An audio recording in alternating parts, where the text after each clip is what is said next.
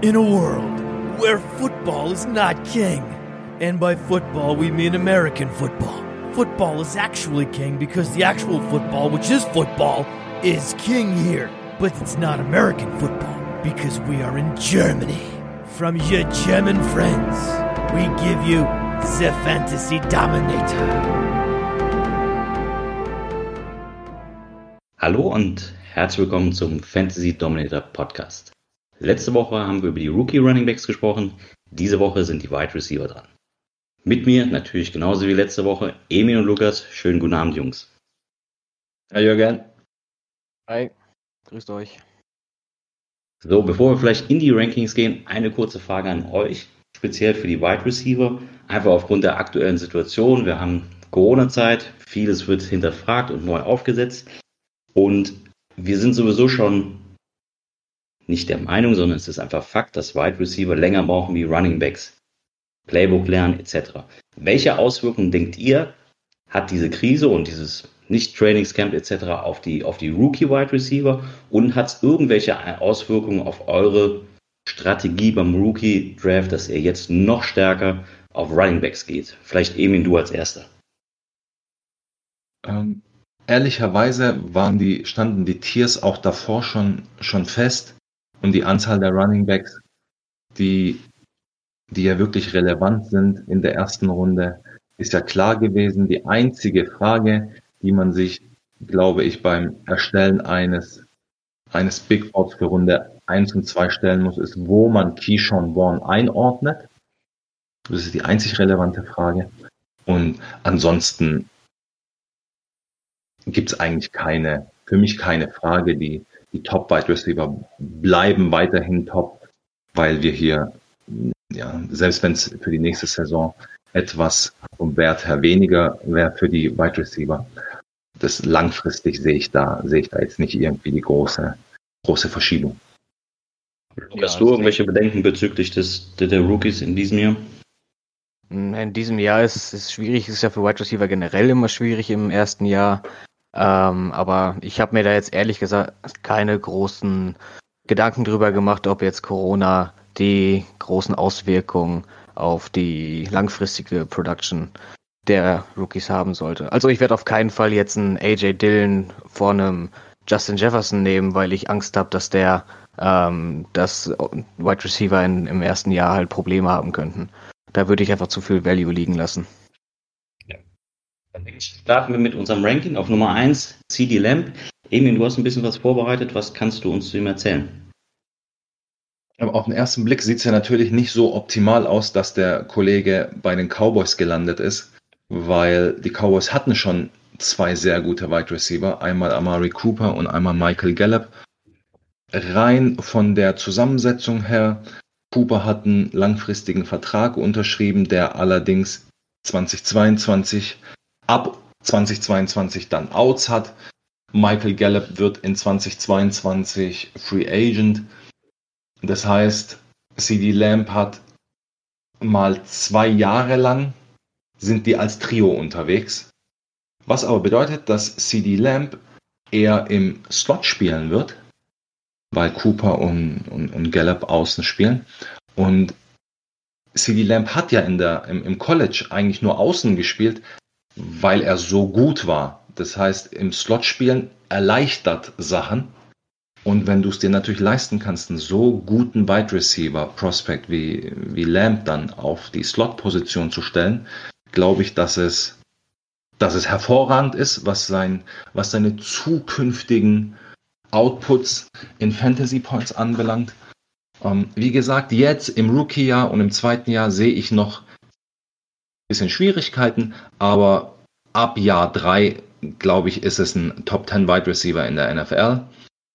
Ähm, Hugh Lamb selber gibt es auch ein paar Sachen, die natürlich sehr positiv sind. Zum einen, dass er, dass er noch sehr jung ist, ist erst kürzlich 21 geworden, einer der jüngsten Wide Receiver in der Klasse überhaupt. Dann ist er ein Early Declare gewesen, also schon nach, dem, nach, nach der Junior Season schon rausgekommen und hatte einen, ja, einen sehr hohen College Dominator, also alles so über, über 35 Prozent ist gut. Er hatte 38,1 Prozent, ordnet sich da im 76 Prozent Bereich ein. Also das sind schon sehr gute Vorzeichen, dass er auch auf der großen Bühne dann zu einem wirklich sehr guten, vielleicht sogar Topspieler werden kann. Lukas, von deiner Seite noch Anmerkungen, Ergänzungen zu CD Lamp? Auch du hast ihn auf, auf Nummer 1 gerankt. Ja, also eigentlich kann dem zustimmen, was Emin gesagt hat. Was ich noch als sehr, sehr positiv für ihn sehe, ist, dass er seine Karriere mit Dak Prescott zusammen verbringen wird, was nicht das Schlechteste ist für einen Wide Receiver. Absolut. Von meiner Seite, ich habe nicht auf 1 gerankt, ich habe ihn tatsächlich auf 2 gerankt. Für mich ist dieses ähm, Ding, dass er halt wirklich zwei Jahre hinter Amari oder mit Amari spielt, das Ding, warum er die 2 ist und warum jemand anders meine 1 ist. Und das ist Jane Rager, den wir gesamt auf Nummer 2 gerankt haben. Ähm, mein Nummer 1 Wide Receiver landet hingegen in, glaube ich, einem absoluten Megaspot. Ganz anders wie es vielleicht CD Lamp. Er landet in Philadelphia und glaube, muss man nicht so ganz viel drumherum reden. Das Wide Receiver Core von Philadelphia ist echt abgrundtief schlecht. Ja, da läuft nicht ganz so viel rum. Wir haben da Sean Jackson, der auch schon die 30 Jahre überschritten hat, oft verletzt war. Wir haben Elton Jeffrey, der auch sehr, sehr oft verletzt war, auch einen auslaufenden Vertrag haben. Wir haben Greg Ward, der äh, in, der, in den letzten Spielen als, als No-Name tatsächlich hervorgekommen ist. Wir haben JJ Sager Whiteside, ja, der auch in seiner Rookie-Saison nichts gezeigt hat. Ähm, bei den, bei den Philly-Fans war so ein bisschen das Fragezeichen, als sie Jane Rager gesehen haben. Ich denke, das hat auch viel damit zu tun mit seinen ja, letzten Zahlen im letzten Jahr. Ähm, wenn man sich das anguckt, hat er tatsächlich nur 611 Yards erreicht, fünf, Quarter, äh, fünf äh, Touchdowns. Ähm, muss man allerdings hinzusagen, dass die Quarterback-Situation ähm, da einfach abgrundtief schlecht war äh, in TCU. Ich glaube, er hat insgesamt nur so an die 30 Prozent Catchable Passes bekommen. Also er ist sicherlich ein Wide Receiver, der unterschätzt wird, einfach wenn man nur die nackten Zahlen anguckt, aber der ein extremes Upside mitbringt, gerade im Fantasy, wenn man sich dieses Wide Receiver Core anschaut, da ist kein richtiger Wide Receiver 1. Ähm, Elgin Jeffrey, vermutlich momentan die 1, aber auch der wird weg sein. Wir haben natürlich zwei Tight Ends mit, mit Ertz und mit Göttert, die äh, Target Monster sind. Ähm, da wird er sich sicherlich ein bisschen einreihen müssen, aber auch Ertz kann durchaus nächste Saison weg sein. Ähm, für mich ein absolut guter Fit vom Landing-Spot. Ich denke, er passt auch so als Spieler super rein. Ist ein kleinerer Spieler, 5'11, 206. Ähm, kann im Slot und Outside spielen, also wirklich sehr variabel. Ähm, Philadelphia selber auch jetzt ein Pass-Heavy-Team, Nummer 7 äh, nach Team äh, Passes per Game. Also eigentlich alles, was man sich so, so wünscht. Ähm, von daher meine Nummer 1, einfach deswegen, weil ich kurzfristig, mittelfristig und langfristig hier für Jalen Rager wirklich Top-Aussichten sehe. Damit würde ich den Ball zu euch schießen, wenn ihr noch Ergänzungen zu Jalen Rager habt. Ich finde es halt absolut beeindruckend, wie wenn jemand im 95%-Bereich, was Breakout Age anbelangt, wenn er da einzusiedeln, einzuordnen ist, das ist, und dann natürlich in so einem guten Spot landet. Ja, und auch bei 99 Prozent, also auch was das anbelangt, echt ein Top-Athleten. Ja, also. Sehr interessant, dass er am College ja nicht nur als Wide Receiver, sondern auch als äh, Punt- und Kick-Returner eingesetzt wurde, ähm, was ja auch immer dafür spricht, dass man ein eher guter, ähm, ja, wie sagt man, Football-Player ist, der, dem man oft den Ball geben will. Ja, deswegen würde es mich auch nicht wundern, wenn ihn die, wenn ihn die Eagles da auch vielfältig einsetzen, auch im Backfit mal einsetzen. Du hast es gerade mit den, wird oft unterschätzt, diese Special Team Yards, wenn, wenn Spieler im College auch Returner waren. Und ich glaube, dass die Eagles da einen, einen, einen tollen Fang gemacht haben. Ja, das ist vielleicht nochmal ein guter Hinweis, gerade für Fantasy. Diese Special Teams Spieler sind oft Spieler, die wirklich äh, dann den Breakout in der NFL haben. Also sicherlich ein guter Punkt. Ähm, kommen wir zu unserer Nummer 3, Lukas. Wir haben Justin Jefferson tatsächlich einheitlich auf Nummer 3. Was kannst du uns zu Justin Jefferson erzählen? Justin Jefferson ist für mich der Wide Receiver in diesem Jahr, der den höchsten Floor im ersten Jahr hat. Ähm, er hat trotz der hohen Competition ähm, im, am College oder in, in, seiner, in seiner Conference und der Konkurrenz im eigenen Team am College gut geliefert. Also sein, er hat ja in LSU gespielt und hat ähm, mit Jamar Chase und Clyde edwards ja nicht unbedingt wenig äh, Playmaker an seiner Seite gehabt. Ähm, das ist natürlich dann auch wieder so dieses, dieses, diese Henne-Ei-Frage bei ihm.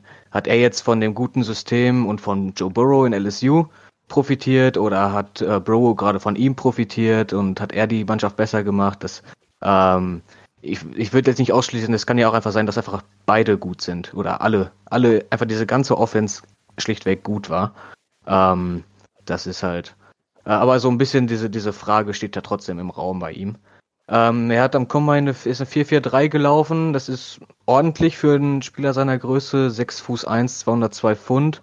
Ähm, BMI von 26,7. Ähm, das ist ordentlich. Ähm, ist schon fast Gardemaß, würde ich fast sagen. Vielleicht ein, könnte noch ein Stück größer sein, ähm, um kompletter Alpha zu sein oder der klassische Alpha-Receiver zu sein. Ähm, Landing Spot in Minnesota. Ja, geht eigentlich fast nicht besser. Also Philly und Minnesota waren für mich so die, die für Wide Receiver die besten Landing Spots. Ähm, er kann eins zu eins die Position von Stephon Dix einnehmen, der jetzt zu Buffalo gegangen ist.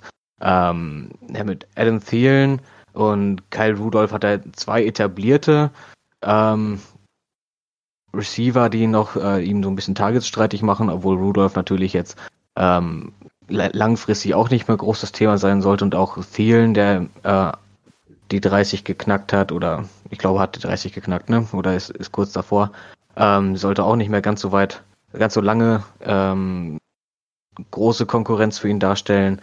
Dann ansonsten hat noch Ola BC Johnson und Irv Smith. Äh, von, Gerade von Smith halte ich auch relativ viel, ähm, aber auch da als Tight End ähm, ist es ja kein Ausschlusskriterium, dass Jefferson neben ihm auch gut aussehen kann. Und 100 Targets sind im ersten Jahr durchaus möglich, meiner Meinung nach. Emil, von deiner Seite etwas, was gegen Justin Jefferson spricht oder auch voll des Lobes? Bei Justin Jefferson ist eigentlich nur so die Frage, ähm, er hat ja auch viel im Slot gespielt und der Top-Slot-Receiver ist eigentlich Adam Thielen gewesen.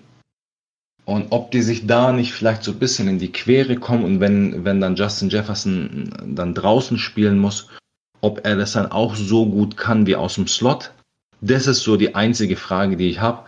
Ansonsten gibt es bei Justin Jefferson auch keine Fragezeichen. Also wir dürfen ja auch nicht vergessen, wir, wir sprechen jetzt über drei, wir haben jetzt über drei Wide Receiver gesprochen und alle drei hatten Erstrunden Draft Capital. Also das ist schon viel. Ja. Zu der Anmerkung von dir vielleicht auch ganz interessant, dass Jefferson tatsächlich 99% seiner Routen im, im Slot gelaufen ist, 2019.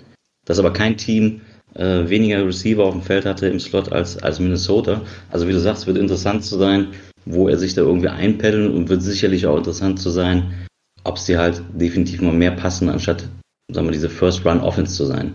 Das sind sicherlich so zwei, drei Fragezeichen, aber wie du sagst, natürlich Draft Capital, guter Junge, wird schon Stefan Dix, der mit 93 Targets hinterlässt, wird schon einiges für ihn übrig bleiben. An ja. Nummer 4, Emin, hatten wir Jerry Judy, ist in Denver gelandet. Was gibt es Interessantes zu ihm? Ich glaube, Denver, ein Team, was, was gehörig von sich hat reden lassen im, im Draft. Also einiges an Wide Receiver geholt. Wie gesagt, unter anderem Jerry Judy. Was gibt es da zu erzählen? Also Jerry Judy ging als Wide Receiver 2 insgesamt im, im ganzen vom, vom Board. Und Pick 15.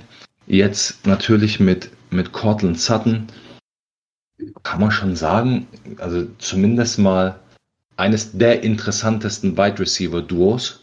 Auf Sicht sicherlich auch eines der besten dann. Und so Fragezeichen so ein bisschen. Jetzt muss man natürlich mit Drew Lock zusammenspringen. Drew Lock hat letztes Jahr ein paar Starts gehabt, war jetzt nicht nur überzeugend, war jetzt aber auch nicht schlecht. Er, er ist noch ein bisschen so, so ein Fragezeichen. Dann um ihn herum ist natürlich Noah Fant. Ähnliches, ähnliches Schicksal letztes Jahr frisch dazugekommen. Eigentlich ein, ein, ein Top-Tight End. Hat auch gegen Ende der Runde dann einige sehr gute Spiele gehabt. Und wie viel bleibt dann natürlich übrig mit einem noch nicht so guten Quarterback? Ja, Melvin Gordon hat man dazu geholt. Also insgesamt die Offense ist sehr gut, aber wie viel bleibt für Jerry Judy übrig?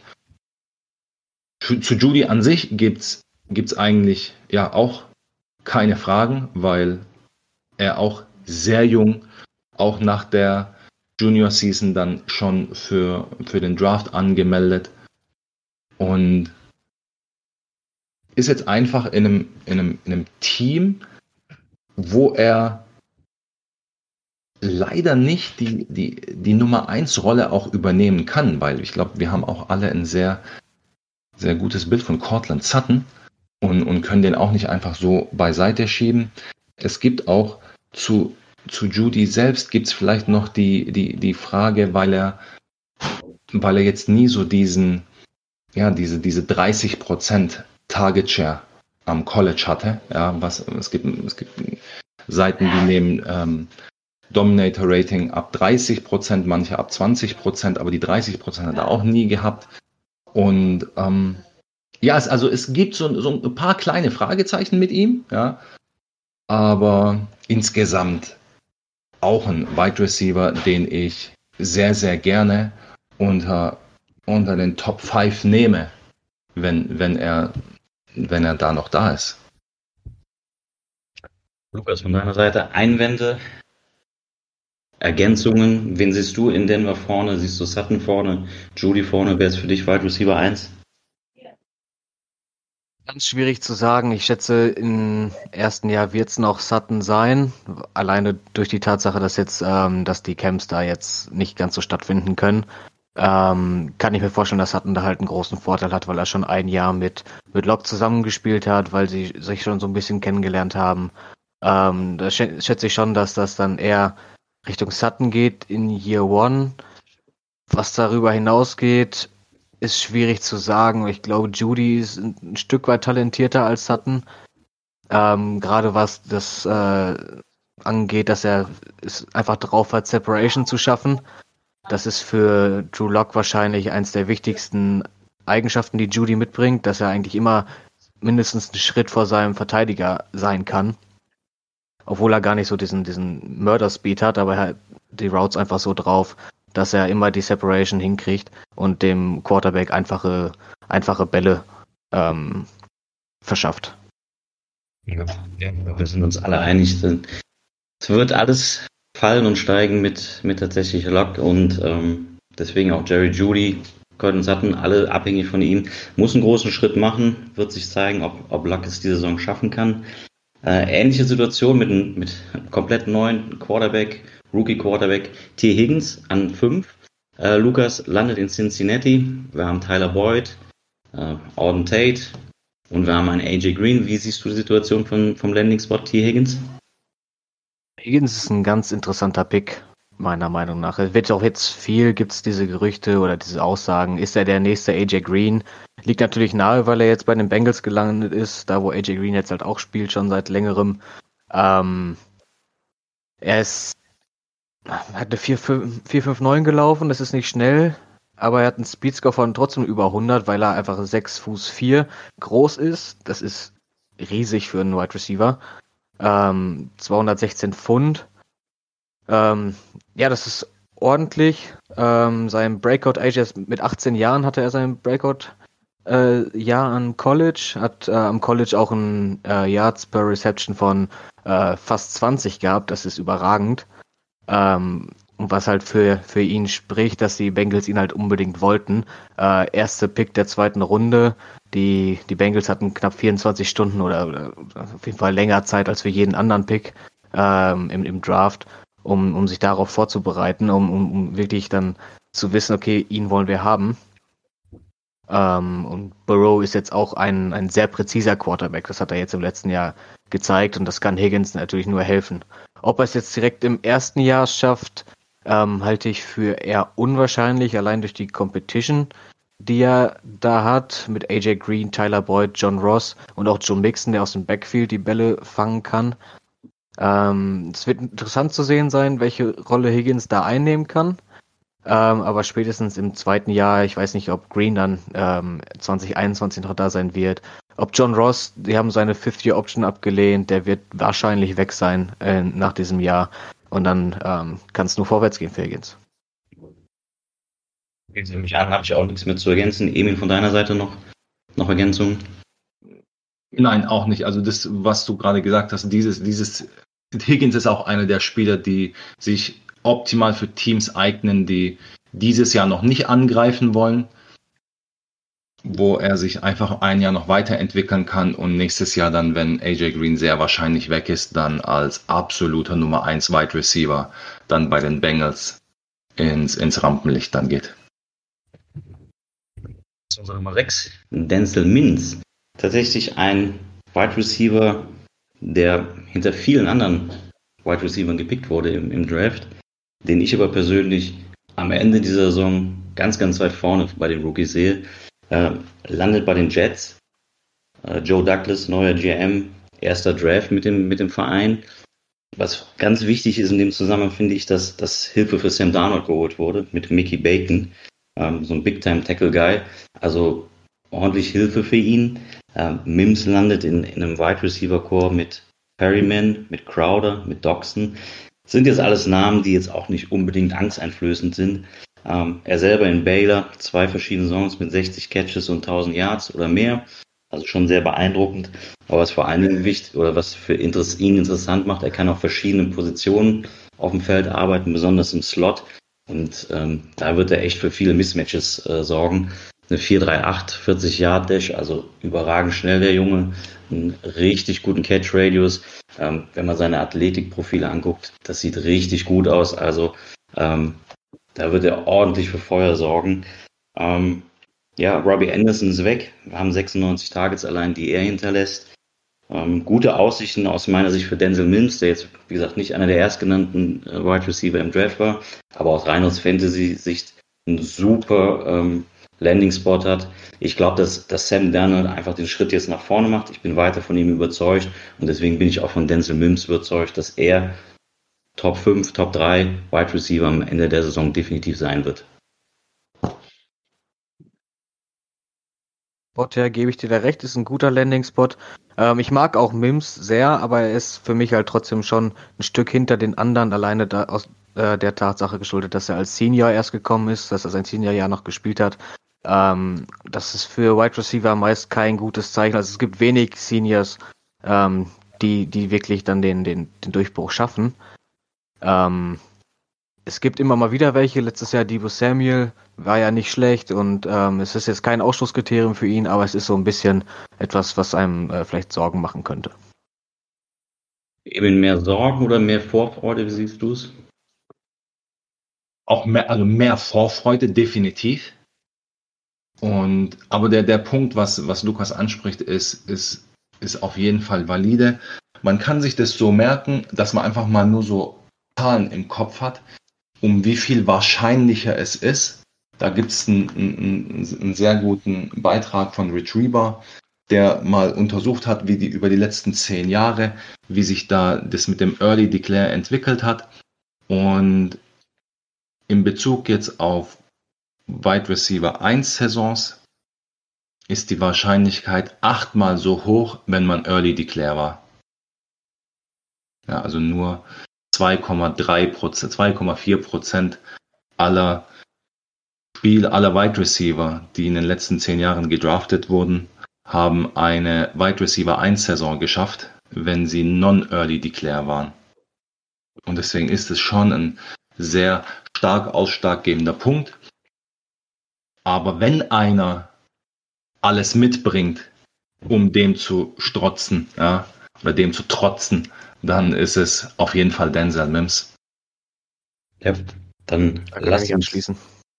Ja, lass uns über den nächsten in unserem Ranking sprechen. Ein Name, der jetzt so, so aus Fantasy ein bisschen untergeht. Henry Rux landet bei, ja, jetzt muss ich aufpassen, nicht den Oakland Raiders, sondern Las Vegas Raiders.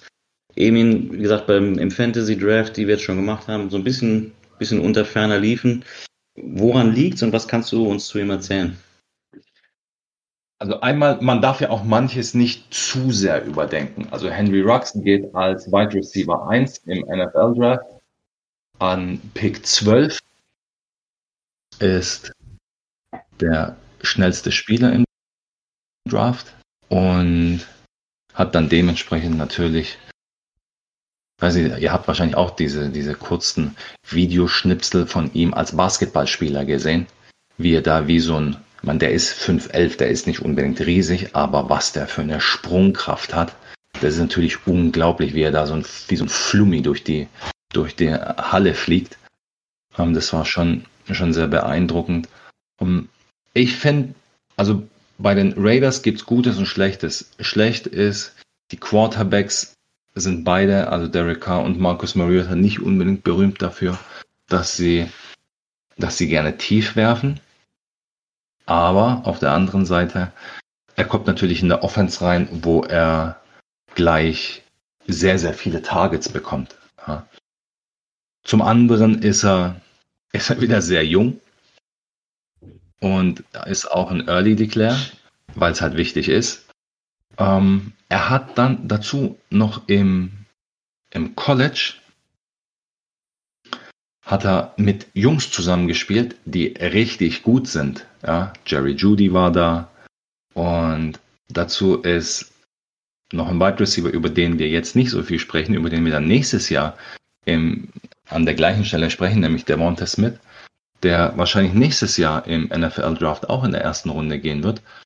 Und mit den Jungs hat er zusammengespielt. Ja, und dann ist es natürlich klar, auch da gab es wieder diese eine kurze, diese eine kurze Video, wo die auf dem Platz Schere, Stein, Papier gespielt haben, um einfach zu, auszuloten, wer welche Route rennen darf, weil klar war, ähm, alles klar, der, der die Route rennt, der macht den Touchdown. Ja, also schon natürlich auch ein bisschen, durchaus ein bisschen respektlos dem Gegner gegenüber, aber einfach so gute Spieler waren um ihn herum. Und dann darf man auch manches dann nicht, nicht überdenken. Ja, also auch er hat zum Beispiel diesen, dieses Dominator-Rating ähm, nicht geschafft. Ja, ähm, aber die, die Yards per Reception waren, waren wirklich immer hoch. Und ich würde nicht, ich würde es nicht zu sehr überdenken. Er schafft es nicht unter die, auch bei uns jetzt nicht unter die Top 5, aber es ist sehr knapp und ich könnte es auch niemandem verdenken, wenn er, wenn er anstatt jetzt irgendwie Higgins oder Mims dann sagt, ich nehme Rux, weil er landet einfach in einer, in einer Situation, wo, wo er immer spielen wird. Glaubst du persönlich, dass er ein besserer NFL-Spieler ist wie ein, ein Fantasy-Spieler? Ja. Also das ja. Ich glaube, er hilft, er hilft auch dem, gibt ja auch so diese, diese, diese Zahlen zu Deshaun Jackson, dass er die Spieler um sich herum immer besser macht. Und weil er einfach den, den, den Raum schafft für die anderen. Und das wird bei, bei Rux auch nicht anders sein. Auch, auch der wird Raum schaffen für die anderen. Aber es sind halt außer einem weiteren Rookie nur noch Tyrell Williams da und der ist wahrscheinlich dann auch nächstes Jahr weg. Zu, zu deiner, zu, oder zu dieser, zu diesem Bedenken zu Derek Carr mit den, mit den Deep Balls habe ich auch tatsächlich gelesen, natürlich. Ähm, ja, er hat natürlich wenig Deep Balls geworfen, aber wen hat er denn auch da gehabt, muss man ja natürlich mal ganz klar fragen. Ähm, möchte nur daran erinnern, dass er davor die Saison zumindest eine Deep Ball Completion von 44,1 Prozent hatte, was immerhin Top 4 in der Liga war. Also man sollte vielleicht das, was er da als Wide Receiver, was sich Wide Receiver nannte, nicht mit dem vergleichen, was da jetzt auf, auf dem Platz aussteht. Ne? Mhm. Prozent kannst du natürlich auch einfacher erreichen, wenn du dreimal tief wirst in der Saison, ne? Ja, aber er war, er war Nummer 18 in der Liga. Also ich will nicht damit sagen, dass er ein, ein Deep Ball Gott ist, aber er ist im Mittelfeld, er kann das und er kann die präzise werfen. Ja, also das ist definitiv Fakt. Ähm, und wie gesagt, letzte Saison denke ich nicht, dass da wirklich viel äh, an, an äh, außer Waller rumlief, die er da wirklich zur Verfügung hatte. Ne? Mhm. Und ich finde, du hast gesagt, Emin, der ist nur 5 Fuß 11 groß, aber er hat riesige Hände. Ich glaube, äh, mit die größten im, in der ganzen Klasse. Ähm, ja. Und das, das, ist, das ist natürlich auch nur von Vorteil, um die, um die Bälle fangen zu können. Ja. Und ja, ich kann, ja. Also ja, ich kann mir auch vorstellen, dass, dass äh, also wir sehen ja nur jetzt diese, weißt diese 4-2-7, wie er dann outside dann halt äh, den Leuten wegrennt. Aber warum soll so einer nicht auch ähm, im, im Slot einfach öfters mal auflaufen und, und, und da, wie du es gerade auch so mit den Händen angesprochen, und da als sicherer Passempfänger, ähm, weil in den letzten zwei Jahren am, am College mit, mit knapp 75 Prozent Catchrate immer, warum soll er nicht da auch eingesetzt werden und, und dann wird es auch einfacher für ihn. Mir ist halt die Frage bei Henry Rux, kannst du wirklich vorhersagen, wann er die Touches bekommt? Ähm, wenn ich mir so ein bisschen das Backfield angucke, auch mit Bowden, der da rumläuft, das sieht so, so ein bisschen wild alles aus. Ich glaube, Gruden wird sich da einiges einfallen lassen. Deswegen ist so ein bisschen Fragezeichen. Deswegen lasse ich persönlich die, die Finger von ihm komplett weg. Ähm, wie gesagt, zu viele Fragezeichen. Ich weiß nicht, wie ihr es seht. Ähm, ich habe da einen anderen aus dem, aus dem Wide Receiver Core der, der Vegas Raiders, aber dazu sprechen wir sicherlich nochmal später. Einen, über den wir auf jeden Fall sprechen müssen, in unserem Ranking der nächste ist Michael Pittman, landet in Indiana. Indiana, eine Franchise, die ja dafür so ein bisschen steht, wirklich organisiert alles zu machen, die, die keine dummen Sachen machen. Also wenn die was machen, sollte man dem schon immer so ein bisschen Bedeutung äh, zu, zukehren. Holen Michael Pittman, der ein Gardemaß mitbringt, der 6'4 ist, 223 und ähm, wenn man also Frank Reich ähm, zitieren darf, den besten Receiver im Draft, ähm, landet also in Indy auch hier der Landing-Spot. Ja, nice. Auch da haben wir nicht viele Leute, die da rumlaufen. Wir haben T.Y. Hilton. Ähm, sein Vertrag läuft nach der Saison aus. Letzte Saison auch schon mit Verletzungen zu kämpfen. Ähm, wir haben Paris Campbell, äh, Campbell, den Rookie, der auch in, in Season 1 nicht wirklich abliefern konnte. Wir haben noch Jack Doyle, der so ein bisschen verlässlich ist, aber ansonsten haben wir da nicht viel. Ähm, wenn man über Michael Pittman spricht, ähm, was hat er für Stärken, was hat er für Schwächen? Ich glaube, ganz große Stärke ist, dass egal wo er auf dem Feld spielt, er halt gewinnen kann. Also wenn man so sich so die ganzen Tape Grinder äh, Feedbacks anhört, dann hat er wohl keine Schwächen. Er kann überall auf dem Feld gewinnen. Ähm, klingt sehr, sehr interessant und wenn ich mir sein Profil angucke, ähm, macht es einfach Lust auf mehr. Er hat einen Speedscore von 111,2 im 93%-Bereich, äh, das bei 6,4 und 223 ist ein Spieler, den ich sehr interessant finde. Ich glaube, dass Pittman tatsächlich von ähm, Tag 1 starten wird in Indiana. Ähm, ein bisschen Fragezeichen sicherlich die Quarterback-Situation um, um Rivers oder das dem Jahr nach Rivers. Und was man sicherlich bedenken muss, ist, ähm, dass Indy schon eine Run-Heavy-Mannschaft ist. Jetzt auch noch mit Jonathan Taylor.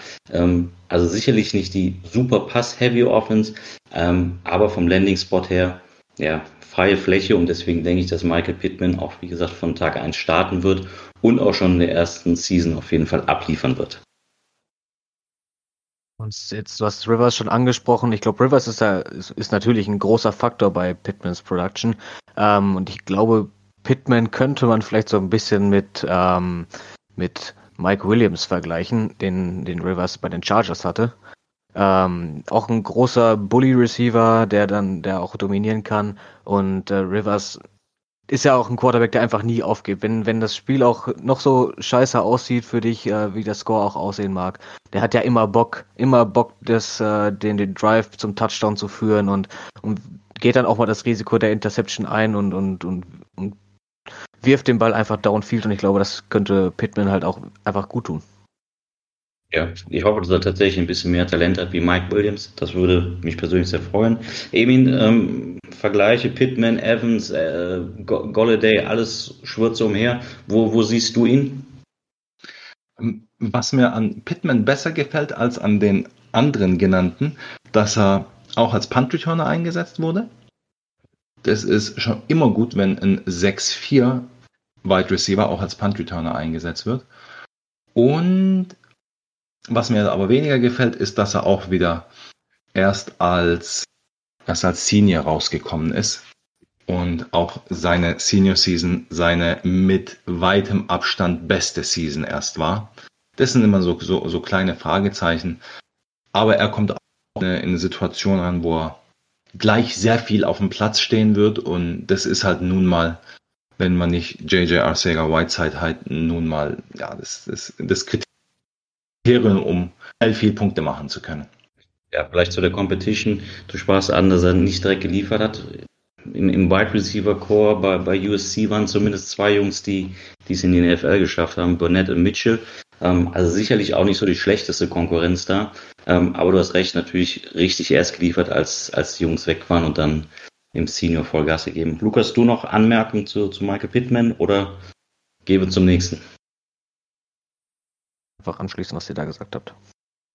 Dann lass uns über den sprechen, den ich gerade schon so ein bisschen erwähnt habe, als wir über Henry Rux gesprochen haben. Brian Edwards, der auch bei den Raiders landet, äh, der von vielen so ein bisschen als, als der Wide Receiver 1 da angesehen wird, der so ein bisschen das Dark Horse ist. Äh, Lukas, was kannst du uns über Brian Edwards erzählen? Er ist, glaube ich, der einer der interessantesten, wenn nicht sogar der interessanteste Wide Receiver in den, ähm, wenn wir vom Tier 1 weg sind. Oder, vielleicht auch so ein Tier 2 raus. Ähm, er hat einen College Dominator von knapp 50 Prozent gehabt. Das ist überragend. Ähm, hatte sein Breakout-Jahr mit 17 Jahren. Das ist brutal jung. Ich weiß nicht, wann, ob es überhaupt so viele gibt, die mit 17 ihren Breakout hatten. Äh, und das auch noch gegen die gute Competition in der SEC. Das ist halt wirklich nicht von schlechten Altern. Ähm, er wurde vor dem Draft mehr als Day 3 Pick gehandelt. Äh, wurde dann für den Raiders in der dritten Runde und nicht Ende der dritten Runde, sondern Mitte der dritten Runde an 81 äh, gepickt. Äh, und das zeigt auch einfach, dass die Raiders einen eindeutigen Plan mit ihm haben. Ähm, er hat jetzt am Combine nicht teilgenommen, deshalb wissen wir nicht ganz genau, wie athletisch er ist, was, was er, wie schnell er laufen kann und so weiter. Ähm, aber er ist ein absoluter Playmaker mit dem Ball in den Händen. Und wir haben eben schon angesprochen, dass Carl Mariota nicht für die Risikowürfe bekannt sind, für die tiefen Bälle. Das mag schlecht sein für Rux, ist aber umso besser für Edwards, der dann äh, underneath so ein bisschen äh, für Schaden oder Schaden anrichten kann. Ja, könnte so ein bisschen dieser, dieser Yards after Catch-Typ sein. Ne? Mhm. Eben in Brian Edwards, auch, auch so ein Dark Horse für dich? Brian Edwards ist so der Spieler, der und es, es, es, es, wird, es entwickelt sich ja immer, ja, auch so mit, mit jedem Rookie-Draft, so bekommt man so ein Gefühl dafür. Und ich muss ehrlich sagen, so, sobald ich in der zweiten Runde bin und so die ersten drei, vier Picks rum sind, denke ich mir, alles klar. Ähm, jetzt noch Brian Edwards irgendwie bekommen, weil das ist der Spieler, der vom Upside her am meisten verspricht, für wie spät man ihn dann gerade in den Rookie Drafts bekommt. Und deswegen schließe ich mir da, da Lukas an und, und finde ihn sehr, sehr interessant und, und, und freue mich auf, auf seine Aufgabe in, in, bei den Raiders. Ja, kommen wir zum, zum letzten Kandidaten für heute. Wir gehen heute die Top 10 der Wide Receiver durch. Dann in den nächsten Tagen kommen dann der, die nächsten Folgen.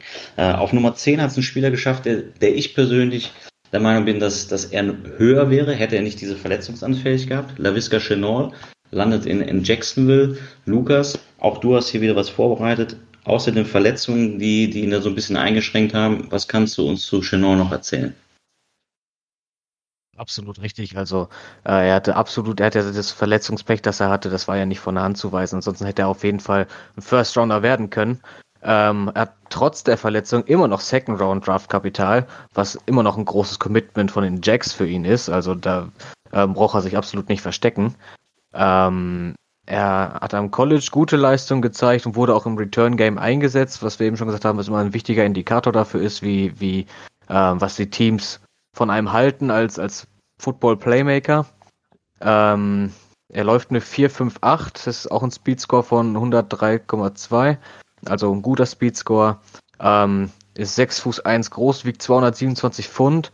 Ist ein BMI von knapp 30, also er ist ein sehr, sehr kräftiger Wide Receiver, ähm, der da auch halt über die Physis viel kommen kann. Ähm, Im Receiving Core der, der Jaguars ist es halt ein bisschen voll aktuell mit DJ Chark, Didi Westbrook, Keelan Cole, Tyler Eifert, Josh Oliver. Ähm, aber von denen allen muss er sich nicht verstecken, außer jetzt vielleicht vor Shark oder so. Aber er wird, ich denke, er wird nach Shark der klare Nummer zwei werden, wenn auch nicht unbedingt von Anfang an, aber er wird sich da dazu entwickeln, denke ich. Und ja, ich, ich freue mich darauf, ihn in Jacksonville zu sehen. Ich glaube, das passt ganz gut. Ja, eben, äh, Lukas hat es eben so ein bisschen angesprochen, dass es auch schon in der Vergangenheit so war. Er hat Rang, also Carries bekommen aus, aus dem Backfield. Ähm, so die erst, das erste Feedback aus Jacksonville war ähnlich. Man möchte ihn überall auf dem Feld einsetzen. Ähm, was, was fällt dir so im ersten Moment zu ihm ein? Einfach die Tatsache, dass er rein von der Statur her ja eher wie ein, wie ein Running Back wirkt, als wie ein Wide Receiver. Ja, 6'1, 227, das, das sind, ähm, das sind gute Wide, äh, Running Back Maße und hat ja auch so diese 30, den 30er BMI, den, den Wide Receiver eher nicht haben. Die sind, die haben ja eher einen geringeren BMI. Und deswegen kann ich mir auch vorstellen, dass der, dass der ja auch als Running Back aufgeboten wird und, und, und viel, viel aus dem Slot kommt und aber auch ähm, Outside Press Coverage schlagen kann. Und dass der viele Möglichkeiten hat und tatsächlich nächstes Jahr, also das Wide Receiver Core wird auf Chark und Chenault aufgebaut sein in, in Jacksonville. Und ich sehe die, die, die ganzen anderen Kollegen Cole und Conley und, und Westbrook sehe ich da nächstes Jahr alle verschwinden. Ja, was vielleicht ganz interessant ist, dass ähm, Jacksonville ja Jay Gruden der neue Offense-Coach ist. Ähm, und er wiederum in, in Washington mit Jameson Crowder und äh, anderen Kandidaten ähnliche Spieler hatte, denen er halt auch äh, Touches aus dem Backfield gegeben hat. War da also sehr kreativ. Von daher denke ich, werden wir das auch hier sehen. Fragezeichen ist natürlich wieder, wie, wie ja, vorhersehbar ist das im, im Fantasy. Ähm, für mich noch ein kleines Fragezeichen, auch wenn das andere vielleicht anders sehen, ist, ist die Quarterback-Situation in Jacksonville. Äh, Gardner Minshew hat eine, eine Saison oder eine halbe Saison äh, gespielt. Ähm, muss man gucken, wie er sich jetzt auch in der zweiten Saison da präsentiert. Von daher ist das allerdings generelles Fragezeichen für Jacksonville. Ähm, ich denke, man sollte sich auf jeden Fall ein Puzzlestück von Jacksonville sichern, weil da wird sehr, sehr viel geworfen werden.